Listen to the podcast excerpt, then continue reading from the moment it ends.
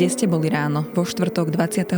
februára, keď Rusko napadlo Ukrajinu? Odkiaľ ste sa o tom dozvedeli? Spomienka na to ráno ostane asi navždy v kolektívnej pamäti, ešte veľmi dlho. Niečo ako pre Američanov spomienka na 11. september. Pre Slovákov to bol o to silnejší otras, keďže Ukrajina je priamo v ich susedstve. Odvtedy ubehol rok, ktorý otriasol pocitom bezpečia v regióne, aj keď ľudia v okolitých štátoch ho na rozdiel od desiatok miliónov Ukrajincov mohli prežívať bez neustáleho strachu o život v teple a s pravidelnými dodávkami elektriny či vody, bez spánku prerušovaného bombardovaním. Rok, ktorý dokázal, že Rusko je naozaj nepriateľským a nebezpečným štátom.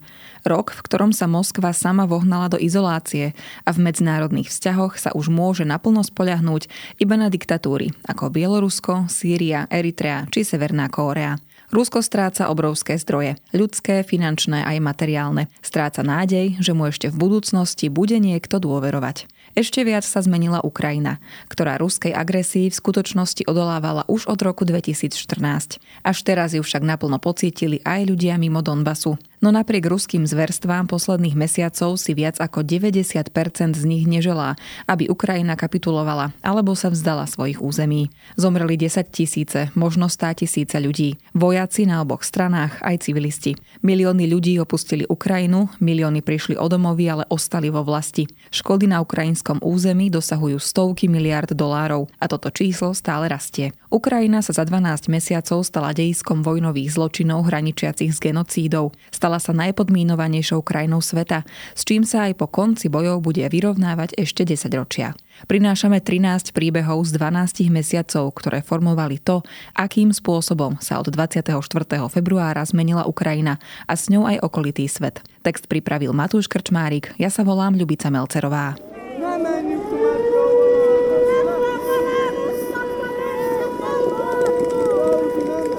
Február 2022. Zrod vojny a hrdinu Zelenského. Just hours ago, Russian forces began their attack. President Vladimir Putin warning other countries that any attempt to interfere with the Russian action will lead to, quote, consequences they have never seen. Слава Збройним силам України, хлопці і дівчата. Сьогодні Росія атакувала всю територію нашої держави. І сьогодні наші захисники зробили дуже багато. Слава Україні! Putin začal vojnu proti Ukrajine a proti celému demokratickému svetu. Prihovoril sa občanom a svetu ukrajinský prezident Volodymyr Zelenský. Chce zničiť našu krajinu a všetko, čo sme vybudovali. My však poznáme silu ukrajinského ľudu. Bol štvrtok 24.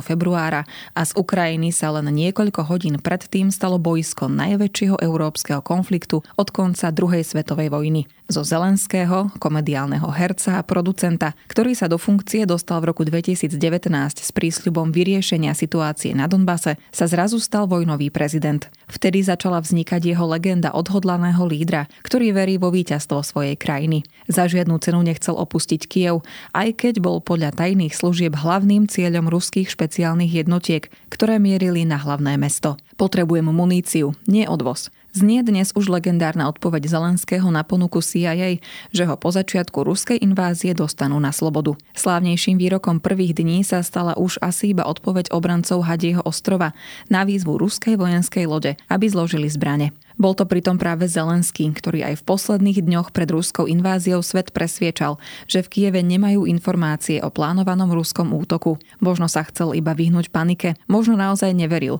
že Moskva pošle na územie jeho krajiny armádu, aj keď tá ich tam už niekoľko mesiacov zhromažďovala. Rusi síce hovorili o cvičení, no západné tajné služby opakovali, že v skutočnosti pripravujú ofenzívu. Varovania sa ukázali ako ešte reálnejšie v pondelok 21.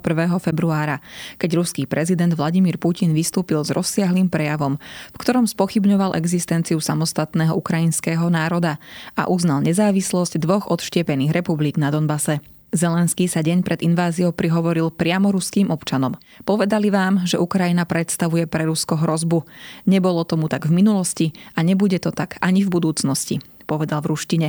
Kto by pri vojne trpel najviac? Ľudia. Kto si najmenej želá vojnu? Ľudia. Kto ju môže zastaviť? Zas len ľudia. Sú však títo ľudia aj medzi vami? Som presvedčený, že áno, povedal Zelenský. Snažil sa vyvrátiť tvrdenia ruskej propagandy, podľa ktorej sú Ukrajinci nacisti. Samotný Zelenský má židovský pôvod, jeho starý otec bojoval počas druhej svetovej vojny v sovietskej armáde. Sme odlišní, ale to nie je dôvod, aby sme boli nepriateľmi, povedal Zelenský v príhovore Rusom, ktorý sa však do ruských televízií cez silnú cenzúru nedostal. Chceme si len sami rozhodovať o svojej budúcnosti, pokojne a čestne. O pár hodín neskôr už Putin oznamoval, že jeho jednotky spustili špeciálnu vojenskú operáciu s cieľom denacifikovať a demilitarizovať Ukrajinu. Opakoval, že susedný štát predstavoval hrozbu pre Rusko a odrádzal západné štáty, aby sa do konfliktu miešali. V čase, keď ruská armáda začala útočiť z troch smerov, ruská diplomacia vo vyhlásení tvrdila, že civilnému obyvateľstvu nič nehrozí. Ešte v ten istý deň prišli správy o desiatkách mŕtvych civilistov a v najbližších mesiacoch sa naplno rozbehla vlna zabíjania obyčajných Ukrajincov. Marec 2022. Ako Rusko nedobilo Kiev. It followed a night when the sky above Kiev a city of 3 million people was lit up. Air defences appear to have shot something, possibly a missile, down. That Russian forces have reached an area just north of Ukraine's capital city, Kiev, as they continue their advance into the country. Safety now means going underground, metro stations becoming bomb shelters as Russia turns on its neighbour. Ruské vojenské vrtulníky prelietali nízko nad riekou Dneper. Z Bieloruska mierili na juh na miesta, kde sa rieka rozširuje natoľko, že mu miestni hovoria more. Pristáli na kievskom predmestí Hostomeľ 35 kilometrov od sídla ukrajinských vládnych úradov. Iniciatívu prebrali vrtulníky K-52 Alligator, ktoré spustili paľbu na miestne letisko Antonov. Práve toto miesto si vybral Putin a jeho ľudia ako základňu pre ovládnutie Kieva. Podľa plánu, o ktorom pri návšteve Ukrajiny už v januári hovoril šéf americkej CIA William Burns, ho mali rýchlo ovládnuť a potom sem posielať stroje s ďalšími jednotkami. Na Kiev už v tom čase dopadali ruské rakety. Hlavnými cieľmi bola protivzdušná obrana či armádne velenie. Cieľom bolo odstrániť ukrajinských vládnych predstaviteľov a nahradiť ich bábkovým režimom. Viktor Janukovič, ktorého zvrhli pri Majdane v roku 2014, podľa medializovaných informácií už čakal na svoju príležitosť v Bielorusku. Mala to byť rýchla, možno len trojdňová operácia, no namiesto nej nasledovalo prvých 36 dní bojov, ktoré znamenali dovtedy najväčšiu vojenskú porážku Putina. Ofenzíva sa skončila ponižujúcim stiahnutím sa, ktoré len ukázalo, že ruská armáda nemusí byť taká neporaziteľná, ako sa mnohí pred vojnou obávali. Rusi sa snažili v prvých dňoch invázie obklúčiť Kiev. Obsadili okolité predmestia Buča, Irpiň či samotný Hostomeľ. Na hlavné mesto mieril obrovský vojenský konvoj, dlhý až 64 kilometrov. Práve ten sa o pár dní stal symbolom ruského zlyhania, keďže sa ukrajinským obrancom podarilo zneškodniť niekoľko vozidel vpredu a ostatné sa tak nemohli posúvať a stali sa ľahkým terčom. Je úplne očividné, že ruská armáda si tento presun zle zorganizovala, povedal vtedy presme armádny generál v zálohe a bývalý náčelník generálneho štábu armády Českej republiky Jiří Šedivý. Kiev v prvých dňoch vojny opustili asi 2 milióny obyvateľov. Tí, ktorí ostali, trávili noci skrytí na zastávkach metra či v iných krytoch. V tom čase do mesta na vôbec prvú zahraničnú návštevu od začiatku vojny prišiel český, slovinský a poľský premiér. Vieme, že bojujete aj za naše životy a našu slobodu. Nie ste sami. Naša krajina stojí po vašom boku. Európa stojí po vašom boku. Povedal český líder Petr Fiala po stretnutí so Zelenským. Na cestu pozvali aj Eduarda Hegera, no slovenskému premiérovi z bezpečnostných dôvodov cestu neodporučili a Kiev navštívil až začiatkom apríla. Ukrajinská armáda začala ofenzívu proti ruským jednotkám 22.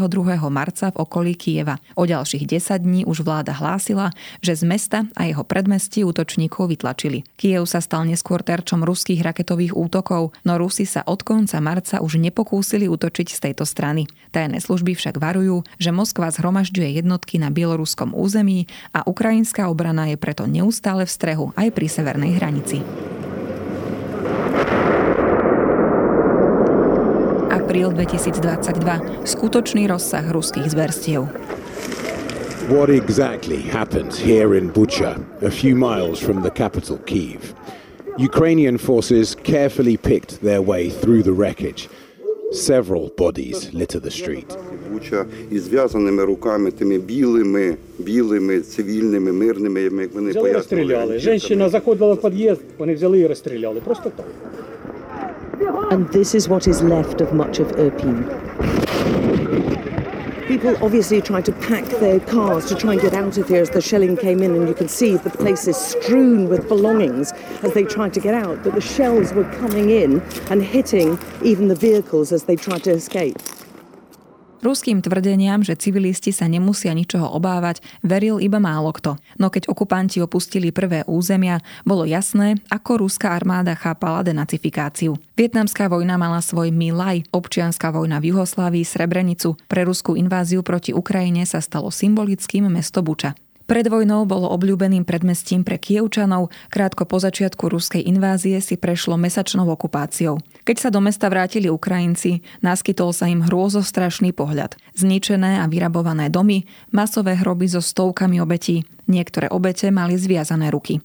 Podobné vraždy sa odohrávali v susednom Hostomeli či v Irpini. Len v Kievskej oblasti našli po ruskom odchode 1200 tiel civilistov. Niektorí z nich boli obeťou hromadnej popravy. Po týchto správach kievská vláda ukončila pokusy o mierové rokovania. Veľmi podobné zistenia sa objavili aj na jeseň, keď sa Rusi stiahli z miest v Charkovskej oblasti. Symbolom sa vtedy stali drevené kríže na masových hroboch v Iziume. Ani zďaleka nešlo o jediné prípady, keď ruská armáda porušuje medzinárodné právo. Pravidelne útočí na civilné ciele, na nemocnice alebo školy. Uniesla viac ako milión ľudí, vrátane 180 tisíc detí. Zabíjala civilistov bez súdneho procesu. Opakovali sa tiež svedectvá o sexuálnom násilí.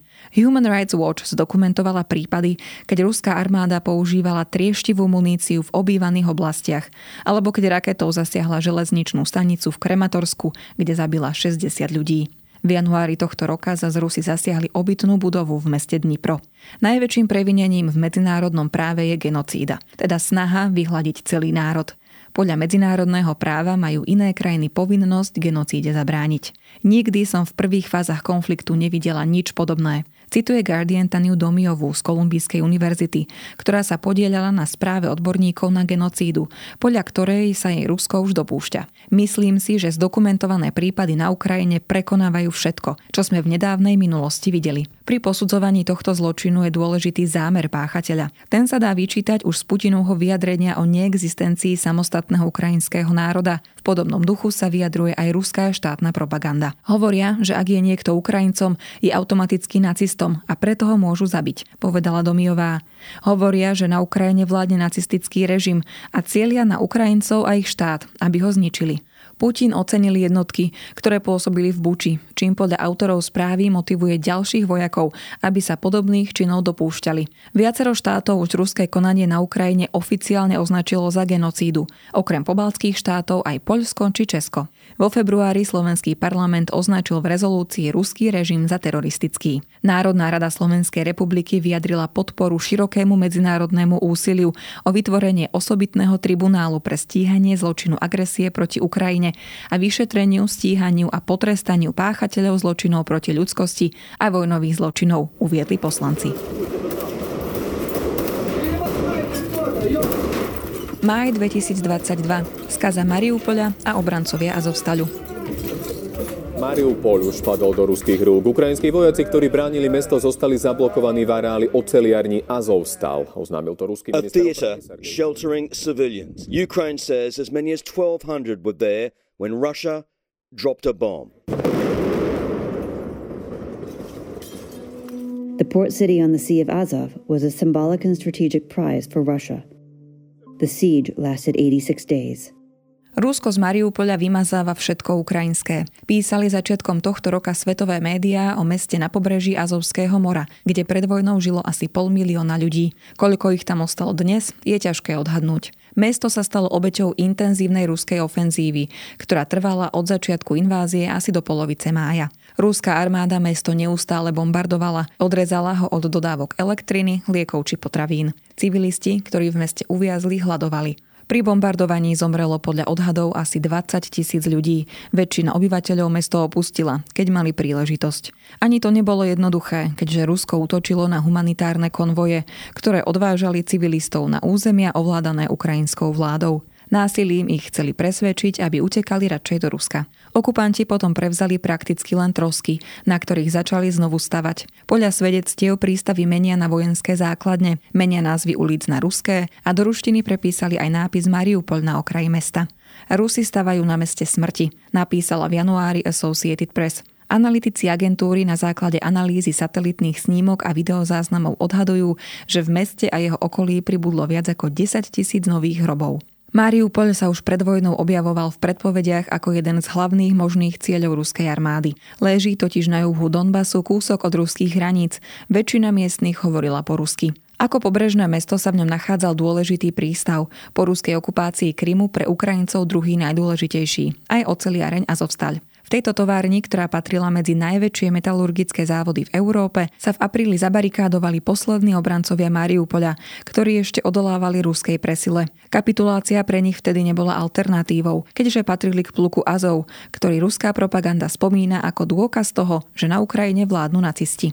Je to obrovské a veľmi komplikované bludisko ocele a betónu s množstvom opevnených podzemných úkrytov. Bude veľmi ťažké ho získať. Napísal v apríli na Twitteri reportér webu Kyiv Independent Ilia Ponomarenko. Pod mestom je prakticky ďalšie mesto. Sťažoval sa ruskej agentúre RIA Novosti Jan Gagin, poradca pro ruských separatistov v Donetskej oblasti, pričom prirovnal Azovstal k pevnosti. Ruskej armáde sa podarilo obrancov de facto vyhľadovať, keď ich odrezala od zásob. Najväčším problémom bol nedostatok liekov pre zranených bojovníkov. Obrancovia sa nakoniec vzdali po mesiaci bránenia oceliarne. Medzi stovkami zajatých bolo aj 78 žien či cudzinci, tvrdili úrady v separatistických republikách na východe Ukrajiny, ktoré pre obrancov chystali tribunály s hroziacim trestom smrti. Časť zadržaných obrancov sa na slobodu dostala pri výmene zajatcov v septembri pod podmienkou, že do konca vojny ostanú v Turecku.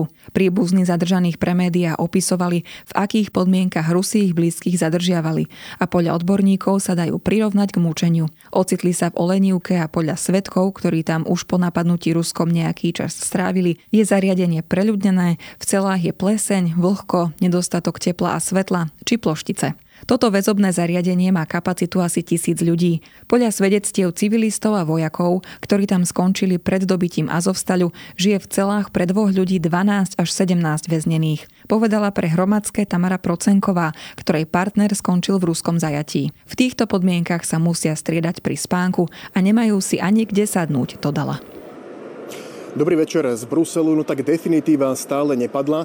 Jún 2022. Ukrajina na ceste do únie. Líderov Európskej únie stále pokračujú.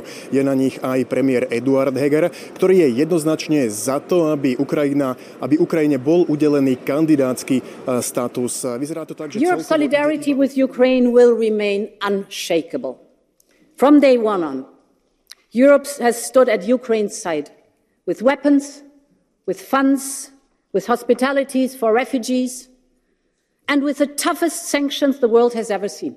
Ak Moskva dúfala, že Ukrajina ostane po napadnutí osamotená, prepočítala sa. Vidno to bolo hneď v prvých dňoch po invázii, keď sa začala zhromažďovať západná vojenská pomoc ukrajinskej armáde. Sprísňovali sa sankcie voči Rusku a prakticky okamžite sa začalo hovoriť o urýchlení prístupového procesu Ukrajiny do Európskej únie. Vyzývame členské štáty EÚ, aby sa zjednotili a vyjadrili najvyššiu politickú podporu Ukrajine a umožnili inštitúciám EÚ podniknúť kroky na bezodkladné udelenie štatútu štatútu kandidátskej krajiny EÚ Ukrajine a začatie procesu prístupových rokovaní. Napísali v otvorenom liste ešte 28.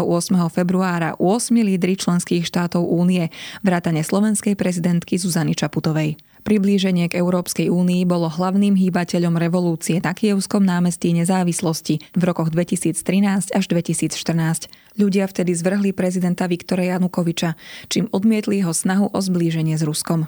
Nová ukrajinská vláda potom podpísala asociačnú dohodu s Úniou, no tá má iba obchodný charakter a k členstvu je od nej ešte ďaleko. Kiev po napadnutí oficiálne podal prihlášku a v júni dostala Ukrajina štatút kandidátskej krajiny. Z Bruselu potom prichádzali povzbudzujúce správy, medzi ktorými sa často strácali varovania, že krajina má okrem vojny aj mnoho ďalších problémov, napríklad v oblasti právneho štátu a boja s korupciou, ktoré sa nedajú vyriešiť tak rýchlo, ako by mnohí dúfali. Ukrajina je Európska únia, Európska únia je Ukrajina. Povedal napríklad v januári v ukrajinskom parlamente predseda Európskej rady Charles Michel, ktorý vedie samity lídrov štátov únie.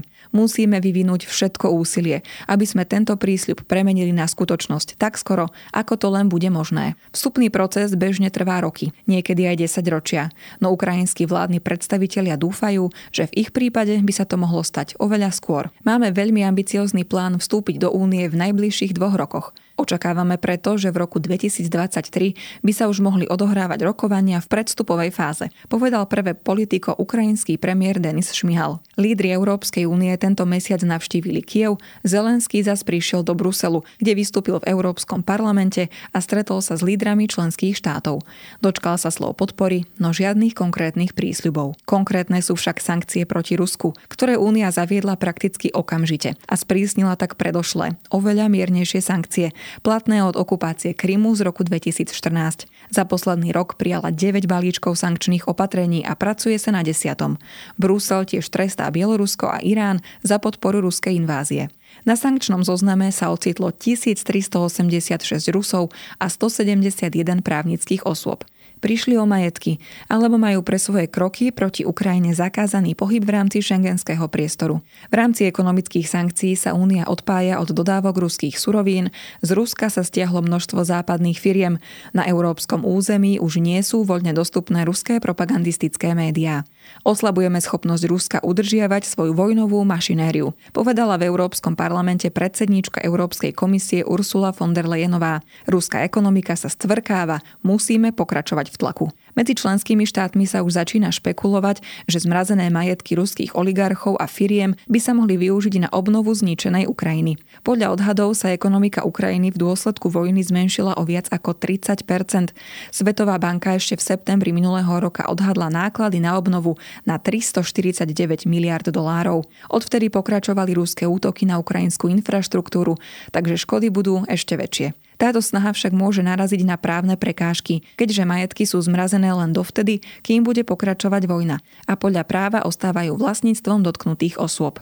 V princípe je to jasné rozhodnutie. Rusko musí zaplatiť za rekonštrukciu Ukrajiny, povedal švédsky premiér Ulf Kristersson. Zároveň to musíme urobiť v súlade s právom Európskej únie a medzinárodným právom, na čo zatiaľ nemáme žiaden vypracovaný postup. Ее цель защита людей, которые на протяжении 8 лет подвергаются издевательствам. Júl 2022. Ako chápe Rusko oslobodovanie? И для этого мы будем стремиться к демилитаризации и денацификации Украины.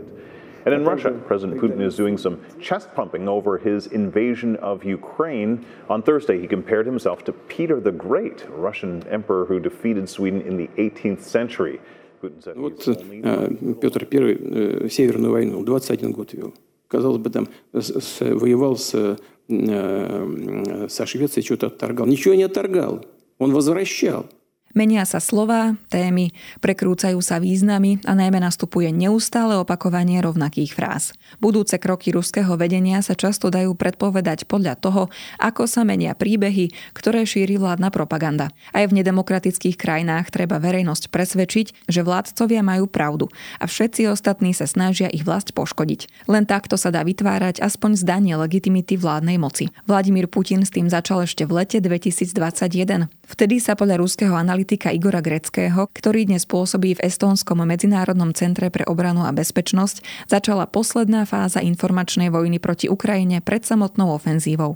Kreml vtedy na webe zverejnil esej, v ktorej Putin prepisuje ukrajinskú históriu, pričom Ukrajinu odmieta uznať za samotný štát. Na to obvinili, že sa aktívne snaží pripojiť Ukrajinu do svojho územia, aj keď o členstve v aliancii sa vtedy vážnejšie nediskutovalo. Potom sa to rozbehlo naplno. Rusko začalo opakovať tvrdenia o neonacistoch, ktorí útočia na rusky hovoriacich Ukrajincov. Vo februári vôbec prvýkrát za neonacistov označilo celé vedenie krajiny na čele s prezidentom Zelenským, ktorý má židovský pôvod. Potom bol už len krok k tomu, aby Putin inváziu obhajoval nutnosťou denacifikovať Ukrajinu. Vládu, ktorá vznikla po demokratických parlamentných aj prezidentských voľbách, označil za juntu, teda vojenskú diktatúru. Ruská propaganda šíri falošné správy o snahe Ukrajiny obnoviť jadrový arzenál, vyrábať biologické zbrane, ktorými vie útočiť na konkrétne etnické skupiny, o pokusoch utopiť Rusko v syntetických drogách alebo o zákaze používania ruského jazyka v bežnom živote. Vymenúva grecký. Postupne sa začalo meniť aj zdôvodňovanie vojny. Na Petrohradskom ekonomickom fóre sa napríklad Putin zasníval o tom, že by mohol pokračovať v odkaze Petra Veľkého, ktorý v 18. storočí modernizoval Rusko a približoval ho k západu. Putinovi však imponuje najmä to, že Peter Veľký rozšíril územie ríše. Vojnu proti Švédsku viedol 21 rokov a mohlo by sa zdať, že mu niečo zobral. Poznamenal v Petrohrade po návšteve výstavy o cárovi. V skutočnosti mu nič nezobral, len Rusku vrátil to, čo bolo ruské. Zjavne je veľa vecí, ktoré by sme mali vrátiť Rusku a posilniť krajinu, ak budeme nadvezovať na skutočnosť, že tieto základné hodnoty tvoria našu existenciu. Určite uspejeme pri riešení úloh, ktorým čelíme, dodal Putin. Na tieto slova nadviazal ruský zástupca pri UNESCO Alexander Kuznecov, podľa ktorého sa v dejinách mnohokrát stalo, že Rusi zjednotili pôvodne ruské územia a pod svoju ochranu zobrali bratské národy myšlienku, že Ukrajinci potrebujú oslobodiť od lídrov, ktorých si sami zvolili a je to nutné urobiť aj s obrovskými civilnými obeťami a škodami, v júli oživil ruský minister zahraničných vecí Sergej Lavrov. Ukrajinský ľud oslobodíme spod neonacistických vládcov, povedal v dokumente, z ktorého cituje ruská štátna agentúra TASS. Zaslúži si žiť v dobrom susedstve, v priateľstve a v prosperite po boku svojich slovanských bratov. This is how Russia rattles sabers. Testing a missile capable of carrying a nuclear weapon more than 10,000 miles, nearly twice the distance from Moscow to Miami. August 2022. Je svet na pokraji jadrovej katastrofy. Russia's foreign minister recently called the risk of nuclear war considerable. A dnes Rusko přerušilo americké inspekce svých jaderných základen. Velmoci kontroly dosud prováděly v rámci smlouvy Nový start. Zdaleka nejvíc hlavic mají Rusové a Američané. O něco víc jich mají Rusové, něco přes 6 tisíc. Ukrainian officials are warning that the situation at the Russian-occupied Zaporizhia nuclear power station is approaching critical. Najväčšia jadrová udalosť histórie. Po Hirošime a Nagasaki zrejme každému napadne Černobyľ. Ukrajinská jadrová elektráreň, kde sa v roku 1986 stala tragická nehoda s desiatkami priamých obetí a s oveľa vyšším počtom ľudí, ktorých v ďalších rokoch zasiahla radioaktivita. Elektráreň už nefunguje, zakryli ju obrovským sarkofágom, okolie je stále zamorené. A už len symbol tohto hroziaceho nebezpečenstva vyvolal vo svete obavy o ďalšiu jadrovú katastrofu. Odstavená elektráreň sa totiž krátko po začiatku invázie dostala asi na mesiac do rúk ruských okupantov. Svet bol opäť na pokraji katastrofy, pretože Rusko zaobchádzalo s černobylskou zónou ako s obyčajným bojskom, s územím, kde sa ani nesnažili dbať na jadrovú bezpečnosť. Vyhlásil Zelenský v apríli po stretnutí so šéfom Medzinárodnej agentúry pre atómovú energiu Rafaelom Grossim. Rusi mali už vtedy v rukách ešte nebezpečnejší objekt. Záporožskú jadrovú elektráreň, najväčšie zariadenie tohto typu v Európe. Najvyššie zariadenie, ktoré nebolo ako Černobyľ odstavené, ale ktoré počas vojny dodávalo elektrínu do ukrajinskej, neskôr ruskej energetickej siete. Do centra pozornosti sa táto elektráreň dostala v lete, keď si Rusi v jej komplexe spravili muničný sklad. Okolí zariadenia prebiehali boje a odborníci sa obávali, že ak by niektorá z rakiet elektráreň vážnejšie porušila, mohlo by to mať nedozmerné následky. Obe strany konfliktu sa navzájom obviňovali z ohrozovania elektrárne. S jasným záverom sa na prelome augusta a septembra z Ukrajiny nevrátil ani Grossi. Nepodarilo sa mu napríklad prehovoriť s veliteľom ruských vojakov v komplexe, ktorý kontroluje aj ukrajinských zamestnancov elektrárne. V istých chvíľach sme počuli zjavné výstrely, prestrelky samopalmi, delostrelectvom, dva alebo trikrát aj mínometmi. Poznamenal Grossi po návrate do Viedne. Odborníci spomínajú, že záporožská elektráreň je modernejšia ako Černobyľ a mala by odolať aj nárazu veľkého lietadla, aké narazilo do newyorských dvojčiek 11. septembra 2001. Ohrozená by však mohla byť vtedy, ak by sa zastavili dodávky elektriny a zlyhali by aj záložné generátory, keďže by prestalo fungovať chladenie. Jadrové palivo by sa mohlo začať roztápať, čo môže znamenať potenciálnu katastrofu. V úplne najhoršom prípade, avšak tu treba zdôrazniť, že to je extrémne nepravdepodobné, sa môže uvoľniť aj termálna energia. To môže viesť k termálnej explózii. Čo by sa v takomto veľmi nepravdepodobnom prípade stalo, bude veľmi záležať od reakcie pracovníkov. Povedal presne ukrajinský odborník na energetiku Genadý Riabcev. To sa zatiaľ nestalo. Nenaplnila sa ani ďalšia hrozba, ktorá sa spomína od začiatku konfliktu, a to použitie jadrových zbraní. Ukrajinská armáda ich k dispozícii nemá, keďže sa ich v 90. rokoch vzdala, keď sa v Budapešti Rusko a ďalšie krajiny na oplátku zaručili, že budú rešpektovať územnú celistvosť vtedy mladého štátu. Naopak, Rusko má najväčší jadrový arzenál na svete. Rusko už vo februári varovalo, že ak sa ho západné štáty pokúsia zastaviť, použije všetky zbrane, ktoré má v arzenáli. Nepriamo tak hrozilo aj jadrovými zbraňami, pričom v iných vyjadreniach kremelskí predstavitelia opakovali, že o jadrovú vojnu záujem nemajú. Odborníci neočakávajú, že by Rusko priamo na boisku nasadilo strategické jadrové zbrane, teda tie najničivejšie. To by totiž viedlo k zamoreniu veľkých území, ohrozeniu štátov NATO aj Ruska radiáciou a zrejme aj k priamému zapojeniu aliancie do konfliktu. Otázkou by však bolo, ako by západní spojenci Ukrajiny reagovali, ak by Kremeľ použil taktické jadrové zbrane, teda také, ktoré majú oveľa menší dosah. Tie by spôsobili obrovské škody vojakom na mieste zásahu, no nemali by priamo ohroziť väčšie územia. Analytik Matúš Halás z Českého ústavu medzinárodných vzťahov neverí, že by Rusi taktické jadrové zbrane nasadili. Dôsledky ich použitia by boli pre Rusko extrémne nevýhodné. Určite medzi Washingtonom a Moskvou prebieha komunikácia aj o tejto téme. Povedal v januári v podcaste Dobré ráno. Najväčšie obavy z tohto scenára vznikli na jeseň, keď bola retorika ruského vedenia menej konzistentná, ale ďalší vývoj ukázal, že sa toho z väčšiny netreba obávať. Sú niektoré scenáre, keď by sme sa toho možno mohli obávať, ale sú veľmi ďaleko, poznamenal Halás. Podľa Kremľa bude mobilizácia ruských vojsk len čiastočná. Povinné zapojenie mužov do boja oznámil Vladimír Putin len deň potom, čo Rusko vyhlásilo konanie referend v štyroch ukrajinských regiónoch. September 2022. Rusko znovu anektuje cudzie územia.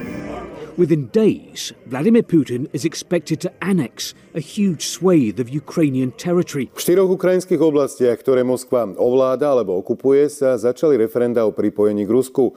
Úradníci proruskej správy údajne chodia za ľuďmi domov s prenosnými volebnými schránkami a nútia ich, aby hlasovali.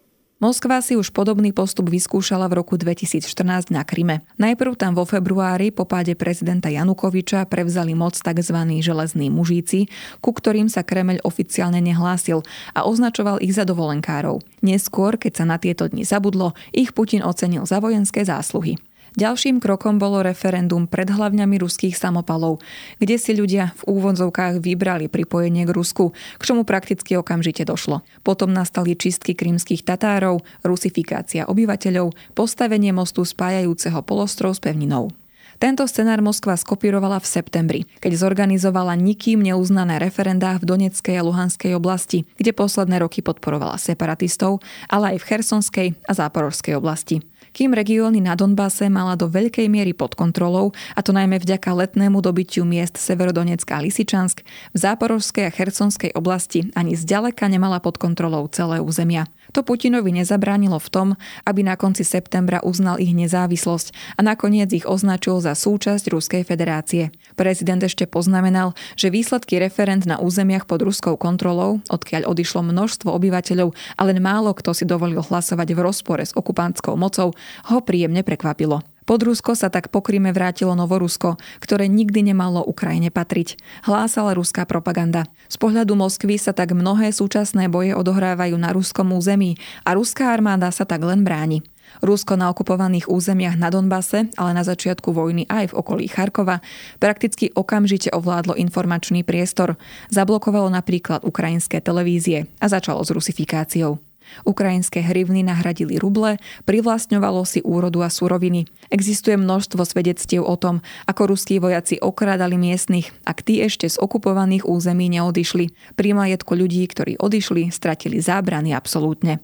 Vojaci tiež začali vypočúvať miestnych obyvateľov a na ich telách hľadali tetovania, ktoré by naznačovali, že slúžili v armáde, v pluku Azov či medzi partizánskymi jednotkami. Rovnaké svedectvá prichádzali od Charkova aj z Hersonskej alebo Záporožskej oblasti. Môj sused strávil niekoľko dní v pivnici vo Vovčansku. Hovorí, že ho vyzliekli do spodkov a niekoľko dní sedel s rukami zviazanými za chrbtom. Nedali im nič jesť, len občas sa napiť. Nespomínal, že by ich bili, čo neznamená, že sa tak nedialo. Spolu s ním odviedli ešte jedného chlapíka z našej dediny. Ten sa ešte nevrátil. Povedal presme obyvateľ jednej z dedín pri Charkove. Pre Rusko sa v septembri začala nová fáza vojny aj v tom, že prvýkrát oznámilo čiastočnú mobilizáciu. Na boisku mu už nestačili len profesionálni vojaci a aj ruskí civilisti tak začali dostávať povolávacie rozkazy. Vojna sa dostala priamo do ruských domácností, kde plánovalo ministerstvo obrany naverbovať 300 tisíc nových mužov. Aj ľudia, ktorí dovtedy vojnu podporovali, sa tak začali báť, že skončia na fronte. Mnohí začali utekať, čo európske štáty viedlo k obmedzeniu vydávania víz. Občania Ruska nie sú schopní preniesť svoju podporu vojny do reality. Povedal presme český publicista Jiří Just, ktorý 15 rokov žije v Moskve. Obzvlášť to platí pre Rusov žijúcich vo väčších mestách. V Moskve, Petrohrade, Jekaterinburgu či vo Vladivostoku. Tí síce z gauča radi sledujú, čo sa deje na Ukrajine, ale aby išli sami bojovať, to v žiadnom prípade, zdôrazňoval Just. Naverbovaní muži sa postupne dostávajú na boisko, no práve oni môžu byť za čoraz vyšším počtom ruských obetí v posledných týždňoch. Okrem profesionálnych vojakov sa títo ľudia ocitli na fronte aj veľa väzňov, často viacnásobných vrahov, ktorých s prísľubom slobody po prežití pol roka na vojne verbuje súkromná agentúra Wagner. Vo vojne nastal výrazný prelom. Nad ránom totiž explodoval most, ktorý spája Rusko s okupovaným polostrovom Krym. Október 2022. Moskva ničí Ukrajinu zimou. Nad Kerčským prielivom a je mimoriadne významnou južnou zásobovacou trasou pre ruskú armádu. A to najmä teraz, počas vojny. Ako už vidíme na týchto záberoch, most začal po výbuchu horieť a jeho časť sa zrútila do mora. Сегодня утром на автомобильной части Крымского моста со стороны Таманского полуострова произошел... Po sobotnejšom výbuchu sa zrútila do mora časť mostnej vozovky a plamene zachvátili niekoľko cisterien na železničnej časti mosta. Nasledovali dva dni masívnych ruských raketových útokov na civilné ciele po celej Ukrajine. Ruské rakety poškodili podľa Kieva 30 energetickej infraštruktúry krajiny. Bol maj 2018 a ruský prezident Vladimír Putin vyliezol na veľké oranžové nákladné vozidlo, aby bol vôbec prvým šoférom, ktorý prejde takmer 20-kilometrovým Kertským mostom. Aby svojmu lídrovi vyhoveli, stavebníci tento most postavili pol roka pred plánom. Vedeli, aký je pre neho dôležitý. Spájal totiž okupovaný ukrajinský polostrov Krym s ruskou pevninou. Stal sa symbolom úspešného pripojenia ukrajinského územia. V Kieve sa s nenávideným znakom porážky. V októbri sa tiež stal symbolom toho, kam až vedia ukrajinské špeciálne jednotky zasiahnuť. Výbuch na moste, ku ktorému sa Ukrajinci oficiálne neprihlásili, vyvolal medzi Rusmi paniku. Vo veľkom začali utekať z Krymu, kde sa už necítili v bezpečí. Rusi to označili za teroristický útok a vyhrážali sa odvetou. Len dva dni po výbuchu spustilo Rusko raketovú ofenzívu. Oficiálne to označovalo za reakciu na útok na most, ale v skutočnosti muselo túto operáciu pripravovať dlhšie ako dva dni.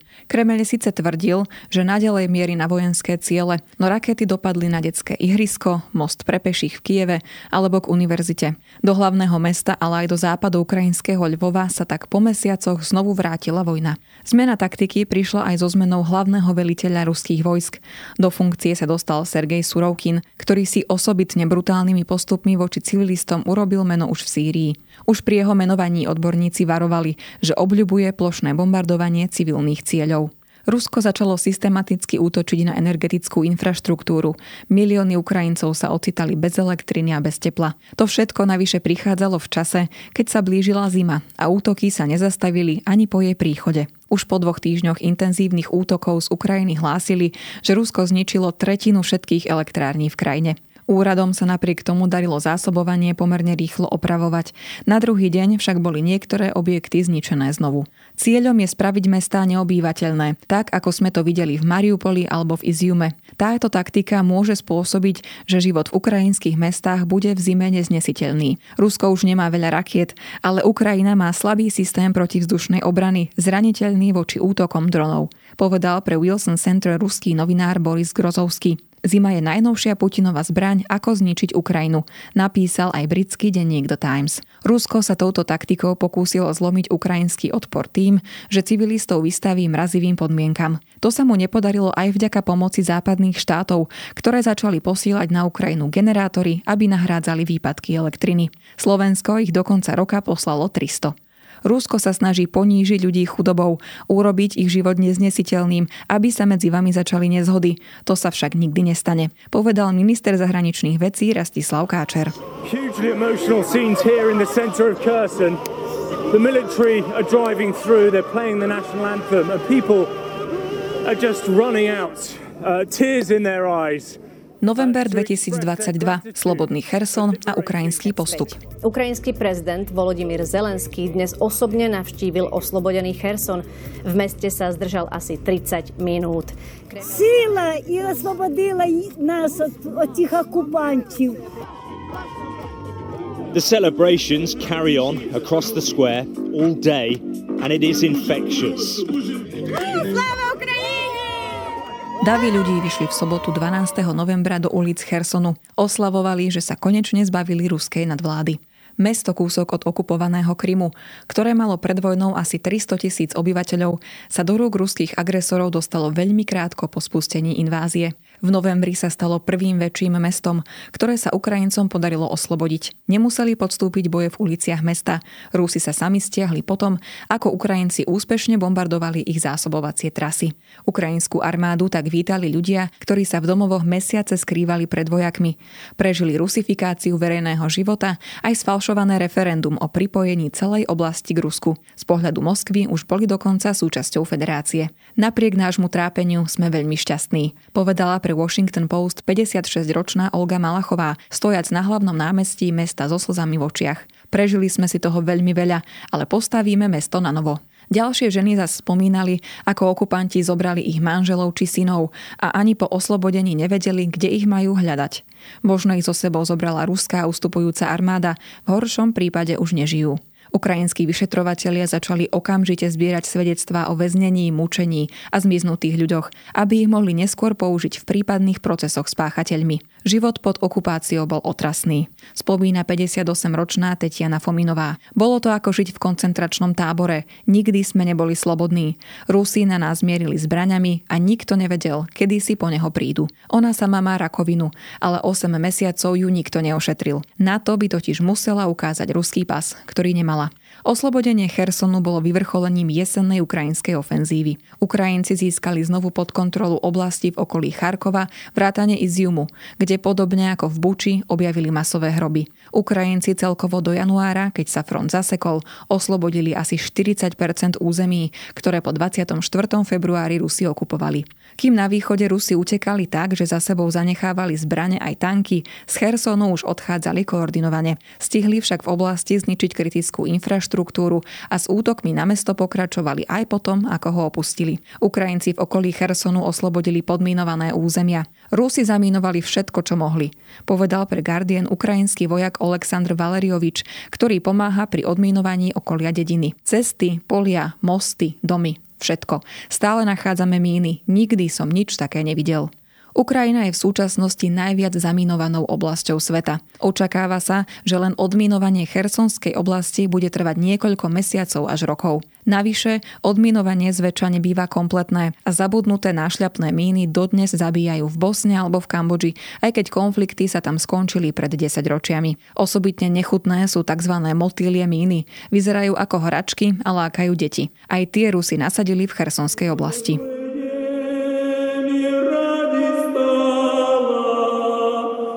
December 2022. Vianoce v čase vojny.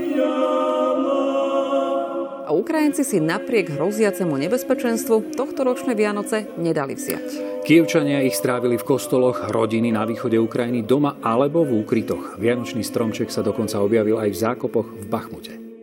Ruská armáda podnikla na Ukrajinu v prvý sviatok Vianočný vyše 40 raketových útokov, a to aj napriek vyhláseniam Vladimíra Putina, že je pripravený rokovať. Дорогий народе, я щиро вітаю мільйони українських родин, які сьогодні збираються разом, аби провести святий вечір і зустріти першу зорю. Вона сповіщає про Різдво Христове. Nie 7. januára, ako boli doteraz zvyknutí, ale už 24.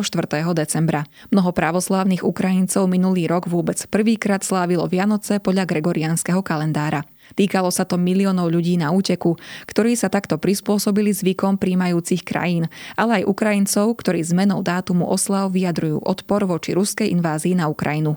Oslavíme naše sviatky ako vždy, so smiechom a šťastím, ako vždy. Oproti predošlým rokom v tom však bude jeden rozdiel. Nebudeme čakať na zázrak, ale vytvoríme si ho sami povedal Zelenský vo Vianočnom posolstve. Ukrajinci sa zmierili s tým, že Vianočné prímerie od Rusov nemôžu očakávať. A nielen preto, že Rusi sú väčšinou pravoslávni a sviatky tak slávia začiatkom januára. Zázraku sa ani nedočkali. Ľudia cez sviatky zomierali, napríklad v nákupnom centre v nedávno oslobodenom Chersone. Ukrajincov viera vždy rozdeľovala. Kým na západe sú ešte z čias Rakúsko-Uhorskej monarchie početne silnejší grekokatolíci, väčšina krajiny sa hlási k pravoslavnej viere. Na Ukrajine sa tak Vianoce vždy oslavovali na dvakrát. Viera sa ešte citlivejšou otázkou stala po ruskej podpore separatistov na východe. Moskvu v tomto vždy podporovala hlava Moskovskej pravoslávnej cirkvi Kiril. A tak sa v roku 2018 ukrajinskí pravoslávni oddelili od ruských. Vytvorili si vlastný patriarchát. Následovali spory o to, pod ktorú cirkevnú metropolu budú patriť konkrétne kostoly, rozhodnúť sa museli aj samotní veriaci. Keď sa začala invázia, Kiril sa znovu postavil po boku Vladimíra Putina. Smrť ruských vojakov vo vojne prirovnal k obete Ježiša Krista a že takáto obeta zmýva všetky hriechy. Putinovú ofenzívu označil za osudovú misiu Ruska proti zahraničným mocnostiam, ktoré chcú zničiť jeho. Putinovú ofenzívu označil za osudovú misiu Ruska proti zahraničným mocnostiam, ktoré chcú zničiť jeho nezávislosť. Ukrajinci za duchovných, ktorí ostali verní Moskve, označovali za špiónov napomáhajúcich nepriateľom. V pravoslávnych kostoloch či kláštoroch sa totiž modlili za Rusko, alebo podľa tajných služieb posúvali informácie ruskej armáde. Vo viacerých cirkevných objektoch preto došlo k raziám. Ako dlho vydrží rozkol medzi cirkvami aj v termíne Vianoc, je podľa arcibiskupa Fedira, ktorý vedie mládežnické krídlo Ukrajinskej pravoslávnej cirkvi, otázne. Počas sviatkov duchovní zisťovali, aká časť populácie sa prikláňa k zmene. Najmä po celoplošnej agresii Ruska je tu túžba stať sa súčasťou západnej rodiny cirkví, povedal pre web Christianity Today. V čase, keď církev verná Moskve pomáha kolaborantom, je podľa neho prirodzené, že sa veriaci prikláňajú k Vianociam podľa európskeho kalendára. Ak chceme prežiť ako národ, musíme sa odtrhnúť od Ruska. Nie len politicky a fyzicky, ale aj duchovne, dodal. Battles raging on the outskirts of Bakhmut. Január 2023, zimné peklo v Bachmute. Ukrainian troops still defending every inch still fighting for every street. Mesto Bachmut na severe Donetskej oblasti je už niekoľko mesiacov epicentrom tvrdých bojov. Podľa BBC sú ruské jednotky pri najmenšom blízko k tomu, aby odrezali Bachmut od hlavných trás vedúcich k nemu. Ukrajinský Bachmut je už takmer úplne obklúčený. Rusi sú podľa analytikov, ktorí sledujú dianie na fronte, blízko k tomu, aby zablokovali všetky zásobovacie trasy vedúce do mesta. At any moment, Russian artillery near the frontline city of Bakhmut could hit back. President Zelensky says the defense of the city would continue, but not at any cost. Mužov, ktorí stratili pri ostreľovaní končatiny, odnášajú z boiska prerývaného zákopmi. Zem je zjazvená mnohými krátermi po mínach, ale front sa výraznejšie nehýbe. Od leta sa odohráva bitka pri meste Bachmut, doteraz najbrutálnejší stred konfliktu. Pre jeho zákopový charakter ju prirovnávajú k bitke pri Verdune z roku 1916, kde proti sebe 9 mesiacov stála nemecká a francúzska armáda. Do dejín vošla aj ako verdunský mlinček na meso. Slovné spojenie, ktoré sa pri Bachmute opakuje veľmi často. Je to klasický problém ako z prvej svetovej vojny, povedal pre France 24 analytik Centra pre strategické a medzinárodné štúdia Mark Kensien. Keď tu Moskva prvýkrát zlyhala v snahe obklúčiť obrancov, pokračovala v útokoch. Hovorí, Samotné mesto ani jeho okolie pritom nie je také dôležité z operačného ani strategického pohľadu. Stalo sa však symbolom. Ak by Rusi dobili Bachmut, ich propaganda by to označovala za dôležitý krok, ale tým by nebol, dodal Kensien. Mesto je po neustálom bombardovaní v troskách. Ostalo tam asi 5 tisíc z pôvodných 70 tisíc obyvateľov, ktorí nemajú elektrínu ani vodu. Zničené sú aj okolité dediny, cez ktoré sa Rusi snažia obklúčiť Ukrajincov. Aj keď neustále narážajú na odpor, majú značnú výhodu. Po septembrovej mobilizácii medzi občanmi či väzňami majú oveľa viac vojakov. Ofenzívu tak nezastavia ani obrovské straty. Podľa britského ministerstva tam zomiera tisíc Rusov denne. Viac ako v akejkoľvek inej bitke vojny. Štyrikrát viac ako v júni či v júli. Rusi a ich súkromná armáda Wagner Group tu nasadila slabo vycvičených a vyzbrojených vojakov, ktorých posiela do zúfalej ofenzívy. Len strieľame a strieľame, ale po 20 minútach sa na nás rúti ďalších 20 ľudí, povedal pre France 24 ukrajinský seržant v nedalekej dedine Soledar. Všetko je kompletne zničené, takmer tam neostal nejaký život. Prišli o tisíce ľudí, celá zem okolo Soledaru je posiata mŕtvolami okupantov a jazvami po bombardovaní. Takto vyzerá šialenstvo. Opisoval boje o Bachmut a Soledár v januári Volodymyr Zelenský. Práve Bachmut sa tak stal symbolom zaseknutého frontu, ktorý sa v zimných mesiacoch veľmi neposúva. Namiesto toho sa špekuluje, kedy spustia Rusi ofenzívu. Či sa tak stane už 24. februára na výročie konfliktu, alebo niekedy v apríli, keď bažiny skorej jary nahradí suchá zem. Nič však nenasvedčuje, že bitka o Bachmut sa tak skoro skončí. Neočakáva to dokonca ani šéf Wagnerovcov Evgení Prigožin. V najbližšej budúcnosti nebudeme oslavovať, cituje Agence France Press jeho vyjadrenie. Rusi sa snažia mesto dobiť už od júla. Pomaly postupujú. Majú viac zdrojov, takže čas je na ich strane. Nedokážem povedať, ako dlho to bude trvať. Dúfam, že čoskoro začnú mať problémy s ľuďmi a zásobami zbraní. Uviedla Irina, hovorkyňa 93. mechanizovanej brigády ukrajinskej armády morning. Mr. President. Historická a prekvapivá, tak hodnotia svetové médiá cestu amerického prezidenta na Ukrajinu. A hoci nominál... Február 2023. Ukrajina v boji neostala sama. Záhadou nie je. Joe Biden naštívil metropolu 4 dní predtým, ako si Ukrajina pripomenie rok od začiatku ruskej invázie. V tú temnú noc takto pred rokom sa svet doslova pripravoval na pád Kieva, možno aj na koniec celej Ukrajiny. O rok neskôr Kiev stojí, stojí Ukrajina a stojí aj demokracia. Američania stoja s vami a celý svet tiež. Musíme z roku 2023 urobiť rok víťazstva.